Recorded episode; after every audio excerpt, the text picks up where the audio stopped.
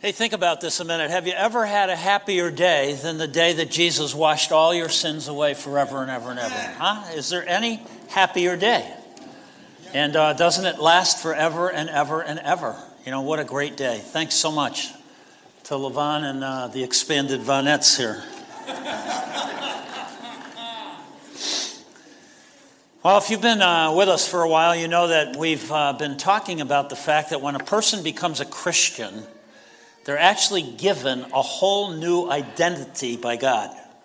Uh, God actually adopts us into his family. He pays for all of our sins, he washes all of our sins away, and uh, we end up with this new identity as sons and daughters of the living God. But I want to suggest to you this morning that um, what's necessary in order for any of us to um, actually change, to actually embrace this new identity, to actually live in this new identity, what's necessary for any of us is for our awareness of ourselves to change. Our awareness of ourselves. Because if we, even though we're intellectually, we embrace this fact that God has given us a new identity, unless we really believe it down in our hearts, we don't tend to then live in this new identity that God has given us. And I want to say that at the heart of awareness is the issue of faith or belief. That the key to becoming aware of who we really are in Christ is our faith or our trust or our belief in God. Is God really telling me the truth? Am I really now an adopted son of, of the living God? Do I, are my sins really all washed away? Do I not have to worry about that anymore? Am I confident that my eternity is secure? Do I believe God? Because God is generous, right? God's a giver, He's not a taker. When God sent Jesus into the world, He didn't say, you know, I want you to go down there and collect all the debt from all the sins of all the people. When God sent Jesus into the world, you know, the Bible tells us God so loved us that He gave. God's a giver, He's not a taker. So many people get this kind of basic core wrong. God's a giver, God is generous, and our identity is rooted in the generosity of God. God gave us His only begotten Son so that whosoever believes in Him wouldn't perish, but would have this everlasting life, and that's us. If we're Christians, if we're uh, trusting what God has to say. And so everything we have, I mean, including life itself, comes from the generous hand of God. Everything that is, is God's. He created it all, it's His. Uh, everything I possess, He owns, right? Including my life, because He gave it to me. And so, uh, for example, Psalm 24, the very first verse says this The earth is the Lord's and the fullness thereof. The whole earth, all the planets, and everything that's in it is all the Lord's, right? The earth is the Lord's and the fullness thereof, the world and those who dwell in it, us. We belong to Him. We belong to Him. Everything we possess, He owns. Uh, Chronicles, way back in uh, the book of Chronicles, David is praying to God, and, and David says this He says, For all that is in the heavens and in the earth is yours. Yours is the kingdom. We don't really own anything, God owns everything. All right, it's all yours. Both riches and honor come from you and you rule over all. In your hand are power and might, and in your hand it is to make great and to give strength to all. Who we are is the direct result of God and his involvement in our lives. Everything we have is from him and belongs to him. And when we get over into the New Testament, uh, same thing, James. A letter to James, you know, on James, the very first chapter, verse 16 says, Look, don't be deceived about this. Don't be fooled about this one thing. Don't let anybody tell you otherwise, okay? Every good gift and every perfect gift is from above. It all comes from God. Anything that's worth having. Every good gift in your life comes from God, right? Comes down from the Father of lights, with whom there's no variation or shadow to change. Everything we have, everything that is, comes from Him. And so, when the Apostle Paul uh, writes to remind Pastor Timothy, who he leaves in Ephesus. Okay, he says to him in uh, 1 Timothy 6, verse 7, he says, Remind the people that they came into the world with nothing, and they're leaving with nothing. Remind the people that when they came into the world, they had nothing, and when they leave, they'll have nothing. But in between the time you're born and the time you die, God is going to entrust us with time, talent, treasure, touch other people, and truth. And God intends for us to manage time, talent, treasure, our relationships with other people, our touch with other people's lives, and truth. He expects to manage. We come in with nothing, we leave with nothing, but in the meantime, we are entrusted with what God entrusts to us. And we're to manage it. We're like trustees, right? And so I think it's very important for us to know why. Why has God entrusted to you the time, the talent, the treasure, the, the people, the touch, and the truth that He has? Every one of us is a, a, a product of a combination of those five uh, investments by God in our lives. We all have a measure of all five of those things. And we're like trustees. We're not going to take it with us. We're not going to, you know, we didn't come with it and so forth. So, why has God given us these five things? And I think if we misunderstand why God entrusts this stuff to us, uh, then Paul says to uh, Timothy, he says, you know, there's two tendencies if we forget why we have this stuff. One is to become haughty or arrogant, like we got this stuff and it's all from us. And the other is to misplace our hope. Instead of keeping our hope in God, we put our hope in God's stuff, in the gifts that He gives us instead of in the giver. And there's those two tendencies if we don't understand why God has entrusted this stuff to us. And so 1 Timothy 6 and verse 17, you know, uh, Paul tells Timothy, You tell these people in Ephesus there, as for the rich in this present age, charge them not to be haughty. Don't become arrogant, okay? And don't set your hope on the uncertainty of riches, but on God, who richly provides us with everything. God is the one who richly provides us with, with everything. And look, by the way, to enjoy.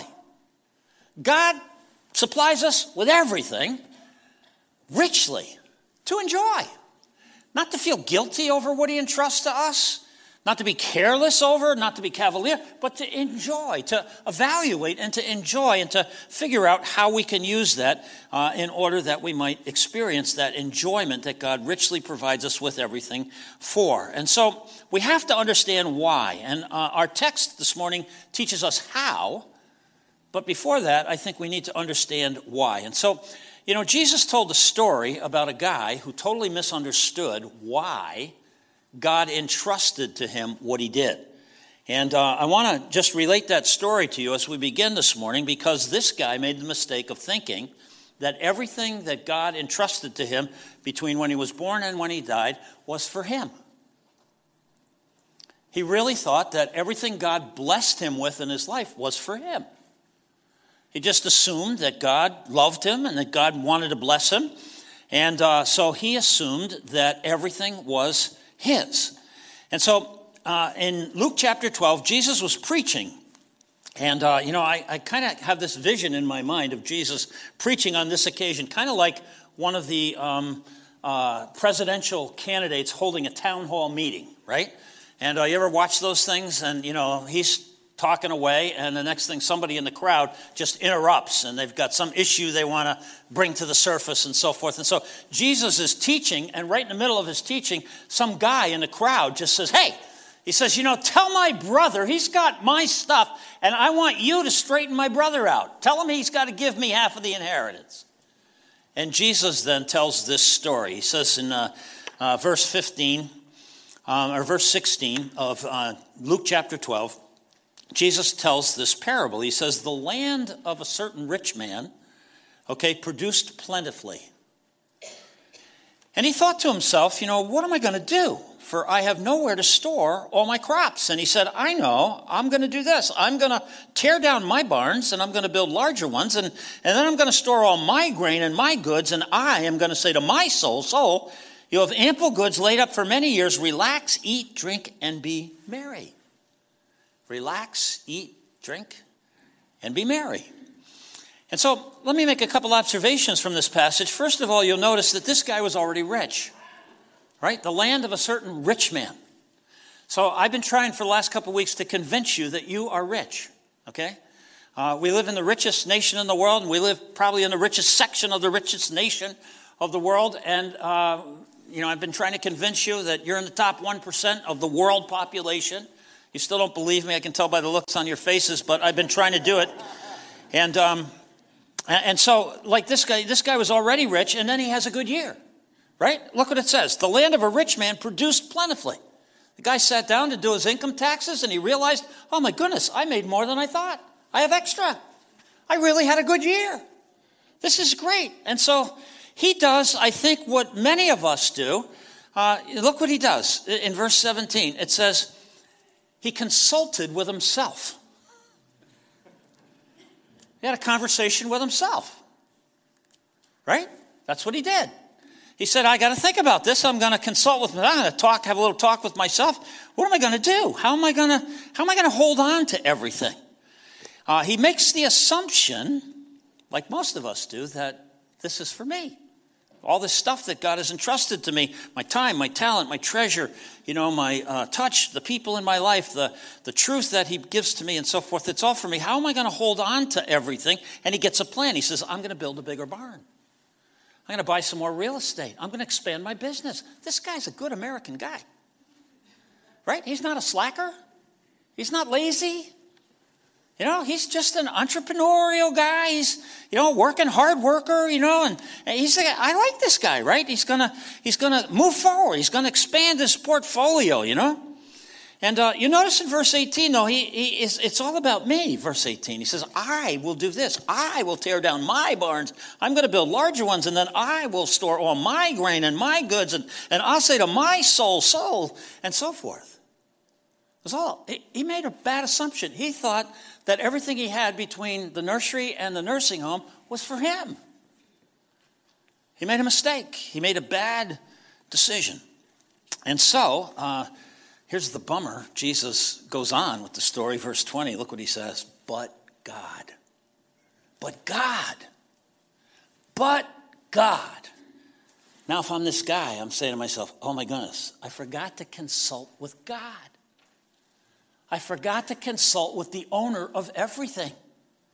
I forgot to consult. I forgot to ask God why He entrusted more to me. I forgot to ask God if He had plans for His riches. But God.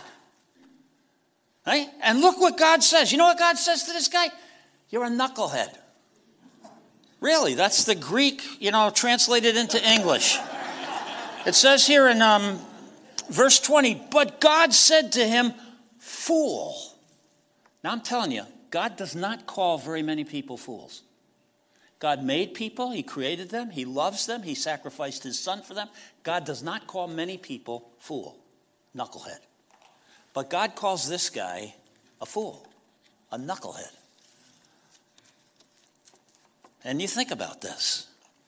When I, um, when I found out I needed um, surgery for my heart, I found out really by accident and uh, when it was all over and, and, I look back and so forth, I, I realized, you know, God has extended my time. He's given me more time. I've, I, I felt like this guy because I was, I'm already rich in time. My mother died when she was 47. Most of you know that. But when I turned 67, I thought, I've already had 20 years more than my mom ever had of time. And now I had a surgery, and now you know, I've got more time, extended time. I feel like this guy, like I was already rich in time, and now I've got more. And I've been asking the question, why have you given me this time? What am I supposed to do? Should I make the assumption it's all for me and buy a Corvette and just drive around for the next 20 years? See, I would be a knucklehead, right? Because God has given me this extra time, and I'm still asking. You know, I can't assume it's, it's just for me. And we assume so often that what God gives us is, is all for ourselves, try to hold on to everything until we die. And then God says, Oh man, you're such a knucklehead. Look at this, verse 20. He goes on. God says to him, Fool, this night your soul's going to be required. You're going to die tonight. Now, that's going to happen to all of us one of these nights. right? It's going to happen to all of us. And, and so this night, your soul's going to be required of you, and the things that you have prepared, whose will they be? Now, listen. So is the one who lays up treasure for himself and is not rich toward God. And I think to myself, I want to be rich toward God. I want to die rich toward God. I really do. Don't you? Don't you want to die rich toward God? Because after we die, that's who we're going to meet, and that's where we're going to be. And so I want to be rich, and I want to die rich, and I want to die rich toward God. What does it mean to be rich toward God? And I'll suggest to you that in our text for this morning, as Paul instructs Timothy to instruct the Ephesian people and us, there are two things that God says we need to do if we're to be rich toward Him. Two things, and they come down to one word, but two things that our text brings to us this morning as to how it is that we can be rich toward God and protect ourselves from becoming knuckleheads, uh, to immune ourselves from putting our hope in the wrong things and they're both summed up in this word generosity. Generosity. You know, generosity is not so much what God wants from us as what God wants for us. Now, I know you don't believe that either. Generosity, when it's talked about in the Bible, what our theme verse for this year, 2 Corinthians 9:11, right? 9:11. 2 Corinthians 9:11 says you God's making a promise you will be enriched in every way for all your generosity. You either believe it or you don't. You either say, if I move forward and as an uh, adopted son or daughter of the living God with generosity, God is waiting to enrich my life in every way. God will enrich our lives for our generosity. That's our, our theme verse, right? And so these two things uh, come to the surface in our text for this morning. Um, Paul tells Timothy to tell the people two things. Uh, verse 18 of 1 Timothy chapter 6. He says, um, Tell them that they're to do good, do good, and be rich in good works, serve, and to be generous and ready to share. Serve and share. Tell the people that if they don't want to become haughty and they don't want to misplace their hope in their gifts and riches, that they're to serve and to share and to do it generously. To serve and to share. And uh, I'd like to just kind of unpack and think about these two things this morning to be, um, to do good, to be rich in good deeds, to serve God and to serve people, and to be generous and to be ready to share. And when you serve and you share, you become rich toward God. You become rich toward God. Uh, you cannot, Jesus said, give a cup of cold water to somebody in Jesus' name and God not know about it. When you serve and you share in Jesus' name, God knows. Right? Remember Matthew 25. Just so you give a cup of cold water to somebody in my name and you'll be rewarded for it. You cannot do something serving and sharing without God knowing about it. And so um, notice this the next verse says, uh, not only that, but when you serve and share, you know what you're really doing? Verse 19, you're storing up treasure for yourself as a good foundation for your own future. Now, I know that when we serve and when we share, and especially when we do it generously, remember what we said the difference between a giving person and a generous person is the element of sacrifice. Right? The difference between a giving person and a generous person is sacrifice. If I give my wife some time, she appreciates it, but if she knows that I'd so much rather be doing something else and still give her the time, and it's a sacrifice, she knows she's loved. There's a world of difference between being a giving person and a generous person. And I know that when we're generous, it feels like we're losing, but God says, do not trust your feelings what you're really doing is investing for your future. When you're generous, you think we're losing, right? It feels like that. It feels like, wow, I could have done my own thing and now I'm doing this thing, you know? And it's a loss. But God says, no, no, no. It's an investment. You're building a foundation for your future. It's a way to become rich with God, rich uh, toward God. And uh, I think it's important for us to uh, understand this that when we talk about generosity, it's not what God wants from us, it's really what God has for us on the other side of us uh, being His representatives of His generosity. And we're actually investing for our future. We're becoming rich uh, toward God. And in this process, we're finding, uh, you know, um, finding the life that everybody's looking for. Look at the last part of that, verse 19. It says, you know, storing up treasure for ourselves is a good foundation for the future so that we may take hold of that which is truly life. The life that everybody's looking for, they think, is about holding on to everything you can get, like the guy in Jesus' story.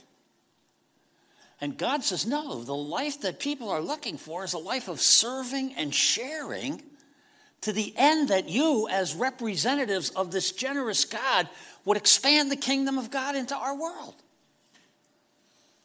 What a difference. And the question is do we believe it?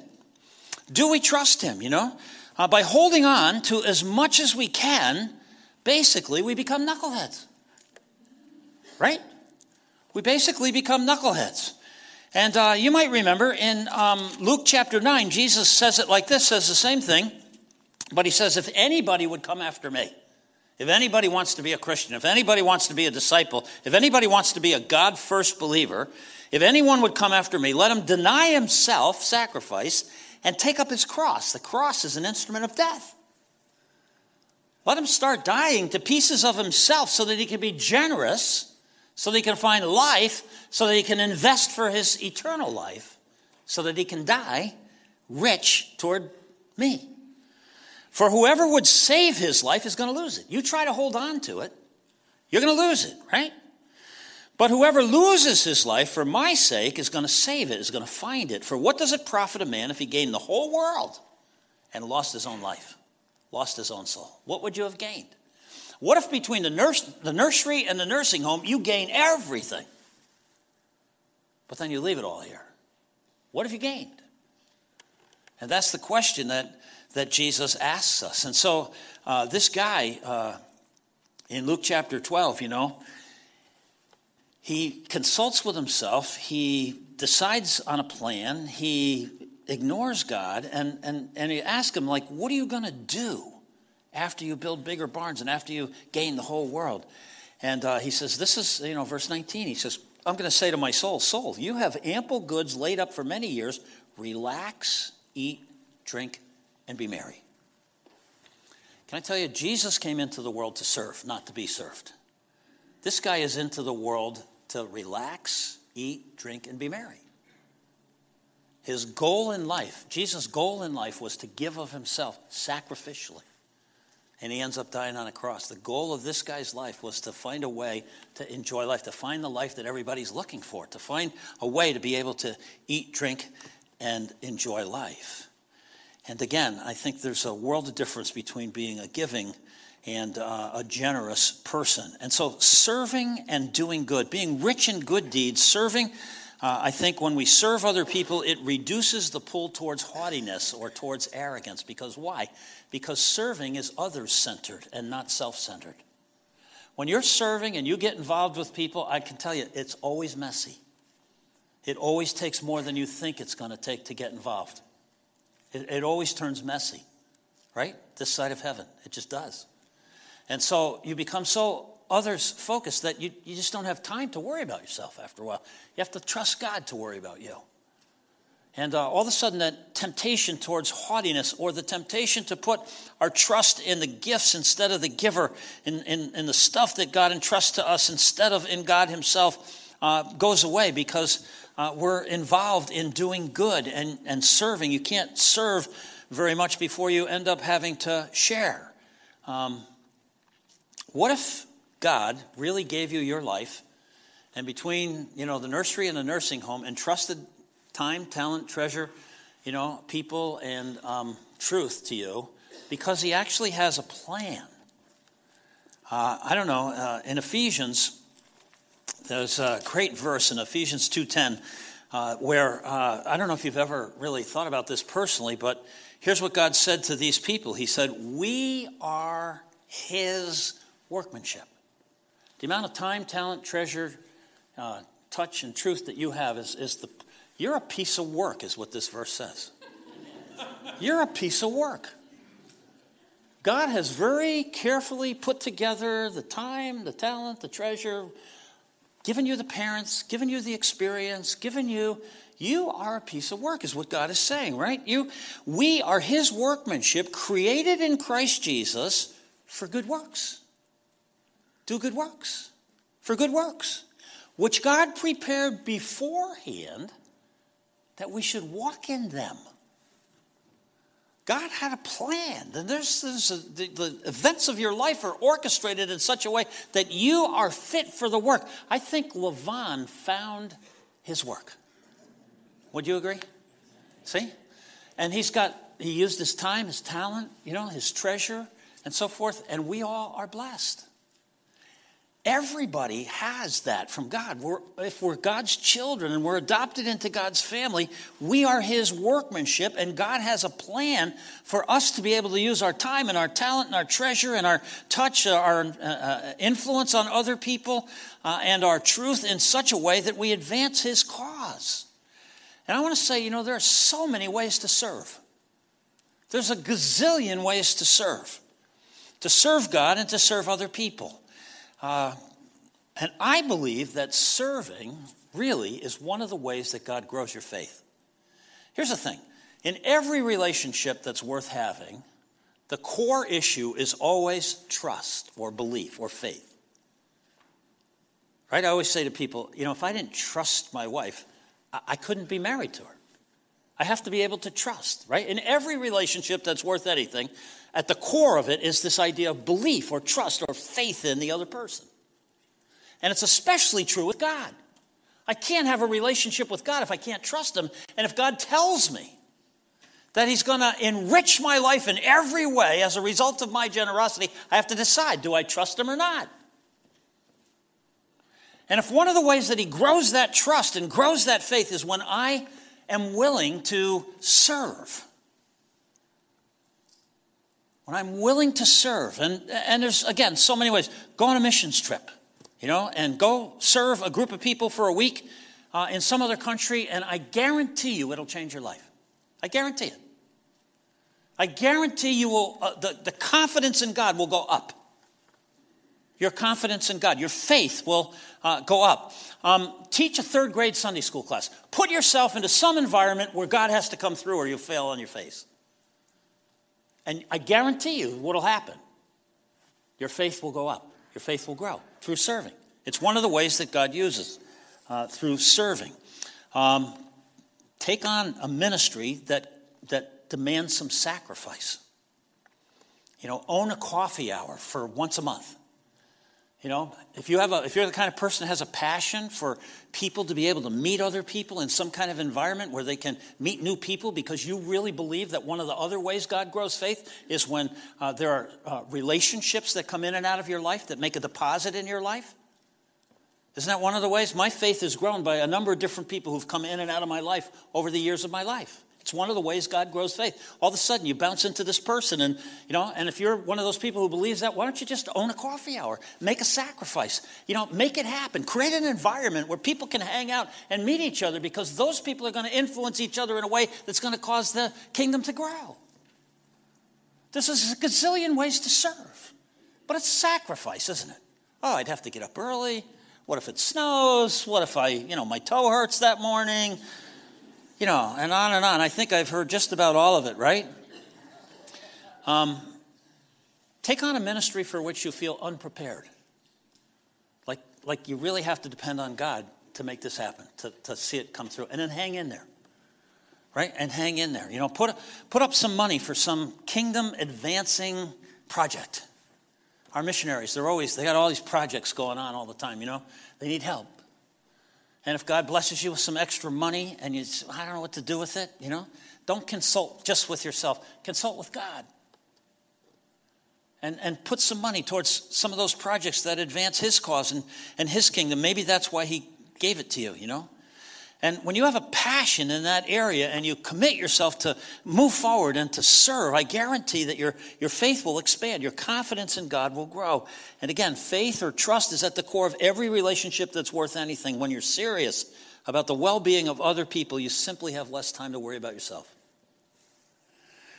One of the, uh, one of the books that I read in preparation for this series um, had a, a, little section on uh, this. And it talk, in the book, it talked about um, you know doing good and being rich in good works. And the book made a profound point. It said, in order to do good, you have to do something. it's amazing. I paid money for this book, right? In order, in order to do good, you actually have to do something.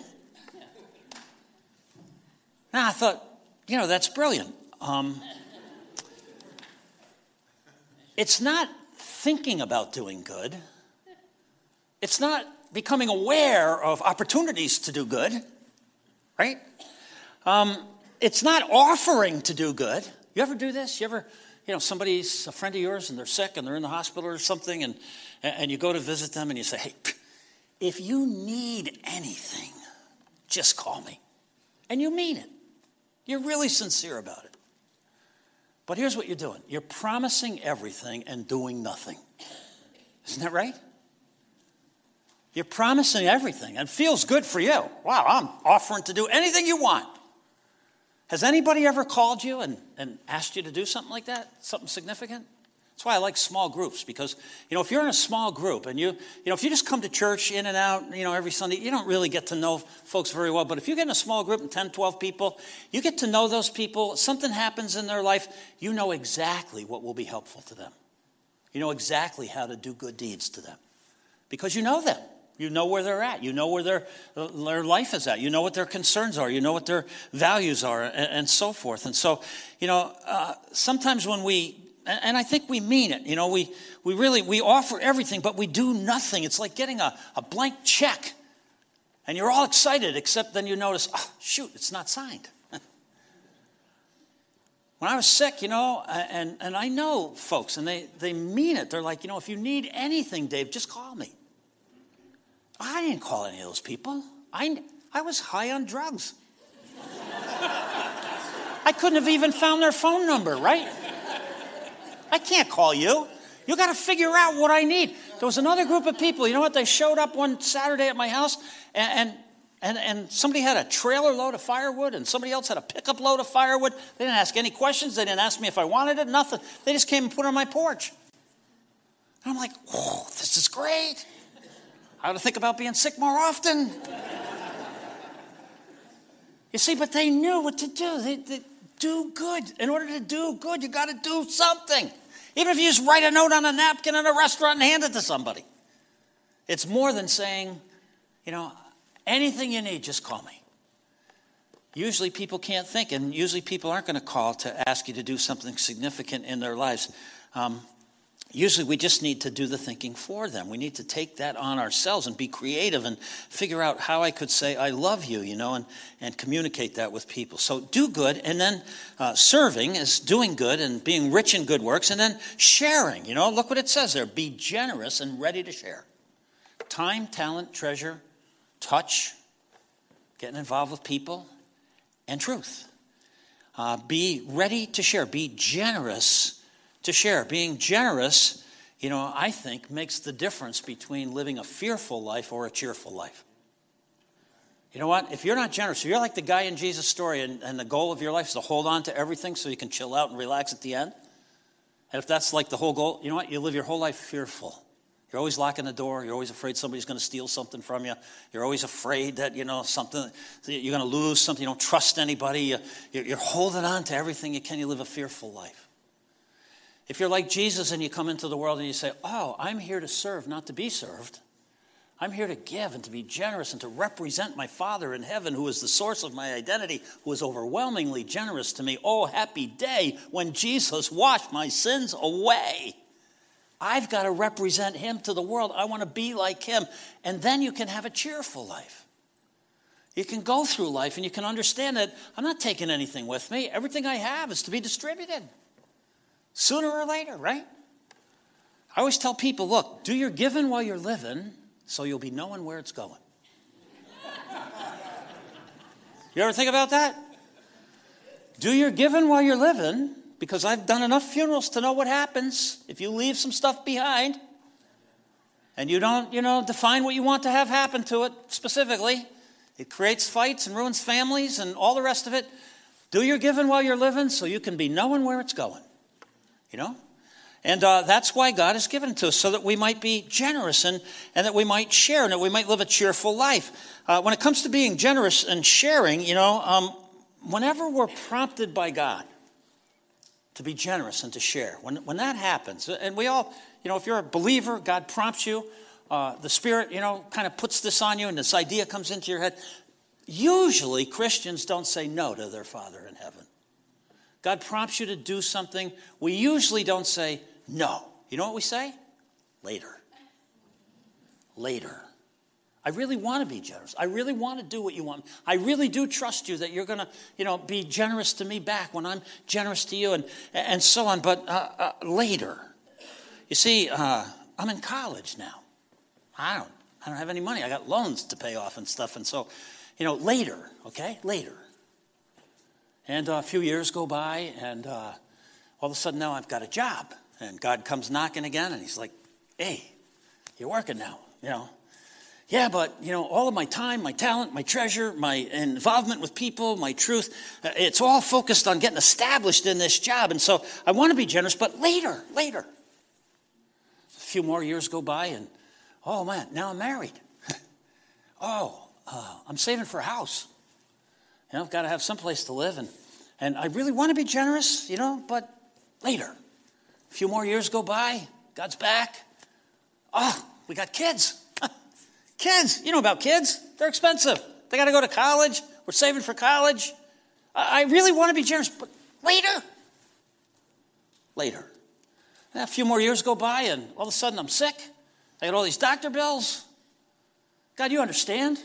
You know, you allowed this to happen to me. I really want to be generous, but you know, later. Later. A few more years go by. Start thinking, it's time to retire. I don't know if I have enough money to retire on. Got to start saving. You know? God comes around again. It's like later. You know what God says eventually? Knucklehead. Knucklehead. Tonight, your soul is going to be required.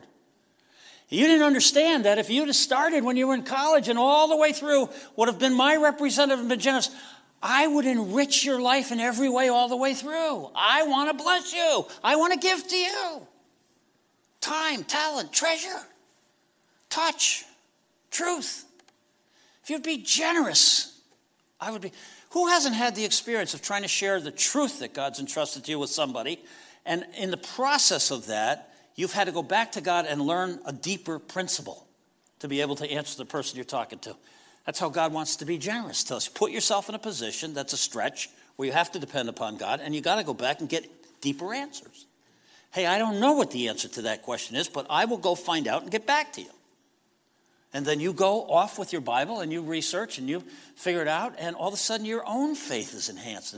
It's that way with all five things. With all five uh, of these gifts that God gives to us, you know? You will be enriched in every way for all your generosity. God is watching the whole time. He's waiting to enrich us. Generosity is not so much about what God wants from us, but what He wants for us, if we would only believe Him. It's really a matter of faith and trust between us and God. Uh, life, you know, can go right by and we can miss out completely on what God wants to do. Now, here's a conclusion to all of this. Um, study after study has shown, okay, uh, and I could quote some studies and so forth, uh, that the richer we become, the less generous we are. I don't know why this is. Well, I do know why it is. The richer we become, the less generous we are. The richer we become, the more we think that we need more. The richer that God makes us, the more we think that we need more. And then we become so consumed about getting rich that we don't realize that we're already rich, uh, that we've already arrived, and that it should make us grateful and generous and responsible with God's stuff. So Gallup did a poll, the George Gallup outfit, they did a poll not so long ago. And uh, they asked the question of all different levels of wage earners to define your definition of rich. What's rich? And the most interesting thing, they found out that no matter what level of income you're at, you always think rich is, a, is roughly twice as much as what you make. So if you make $30,000 a year, you think rich would be 60,000. If you make 60,000, you think to be rich, you would need 120,000. If you make 120,000, you think, you know, in order to be really rich, I would have to make 250,000. If you make 250,000, you think I need a half a million to really be rich. Isn't that interesting? Like no matter what level you're at, if you were to define what you think is rich, it's always roughly double of whatever you have. And I think I know the reason why that is. Proverbs chapter 18 has this great verse. Proverbs 18, verse 11 says this It says, A rich man's wealth is his strong city. A rich man's wealth is his strong city, and like a high wall, listen, in his imagination. in his imagination. Isn't that a great verse? A rich person thinks that their wealth is their security. It's exactly what Paul says in Timothy. He says, you know, teach people not to put their hope in their stuff, but in the God who gives the stuff. When you put your hope in the stuff that you have, the time, talent, treasure, and people and, and truth and so forth, when you put your hope in that stuff instead of in God, in your imagination, you're very secure. But it's only in your imagination. There is no amount of money that can protect you from the things that can happen to you spiritually and that can take away your eternal life, your spiritual life, right? There's no amount of money that can secure you uh, against that. And so uh, put your hope in God. Uh, if we uh, really put our hope in God, I wonder, you know, people think that because in my imagination, the more money I have, the more safe or the more secure I am for the future. What if you were to listen to this and actually put your hope in God and say to yourself, you know, because my hope's in God, the more of God that I have in my life, the more secure and the more safe I'll be in the future. Instead of having money there or having time there or other people there or talent there, what if I said, wow, the more I have a God, I would die rich toward God? I really would. Because I'm saying the more of God I have, the safer I am the more secure I am, the more my eternal life is, uh, wrapped up and, and secure. And uh, I, I don't know that you, you realize, but the richest 1% of Americans today, in terms of the income of the richest top 1% of America, is more income than the total income of a country like France or Italy. Now, just think about that. The, the income, the 1%, the top 1% of wage earners in America is they, they take in more than a whole country of people, like France or Italy. Blows, our, it blows my mind to think that.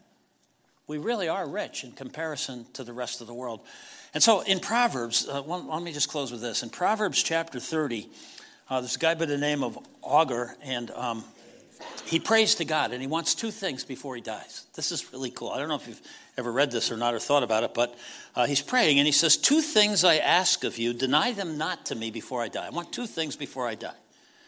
And number one, uh, remove far from me falsehood and lying. I want to be honest. I want to have integrity. I want to die with integrity. I want to, I want, I want to be honest. I want, I want the truth about, you know, I, I want to live the truth, right? That's the first thing. Second, Give me neither poverty nor riches. I don't want to be rich and I don't want to be poor, right? Give me neither poverty nor riches. Just feed me with the food that's needful. Meet my needs. Give me this day my daily bread. Just give me what I need, okay? Because I'm afraid that if I were rich and I were so full, I would deny you. I would say, Who's God? Look at me. I got everything I need. I don't need God. I don't want to ever get to that place in my life, this guy is saying, right? And, uh, and if I was poor, I'm afraid I might steal, and then I would bring down the name of God. I would profane the name of God.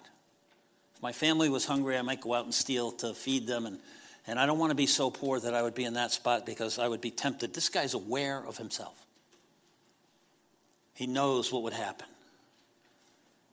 You see? And I think, what a great prayer. I want to die rich toward God. I want to die with integrity. I want to be honest. And I want to die neither rich nor poor.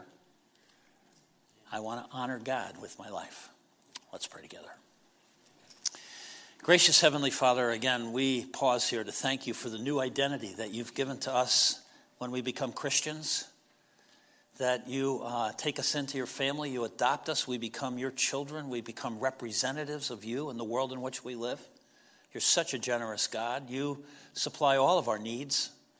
Uh, you take us in and love us, Father, with uh, unconditional love.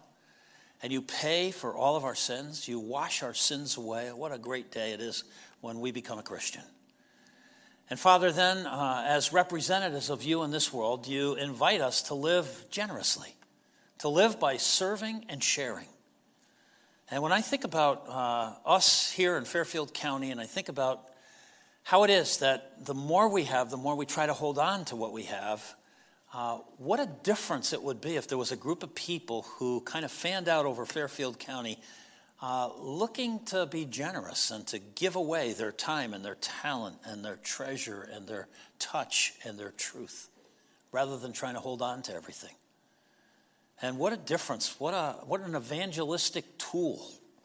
And I think about the early church and how the early church was generous and compassionate with one another. And I wonder, Father, if it wasn't so much uh, the theology of the early church, but the generosity of the people who had been forgiven and who had been graced by the riches of your grace, and who were in turn out to distribute it around the world. If that wasn't the compelling factor that softened people's hearts and made them open to the reality, Father, of your generosity to us in Jesus Christ through Good Friday and Easter Sunday. Help us, Father, to ponder these things at a deep level in our life, at a transformative level, so that we too can be God first people. For your sake, we pray. Amen. Amen. Amen. Hey, one of the uh, fun things.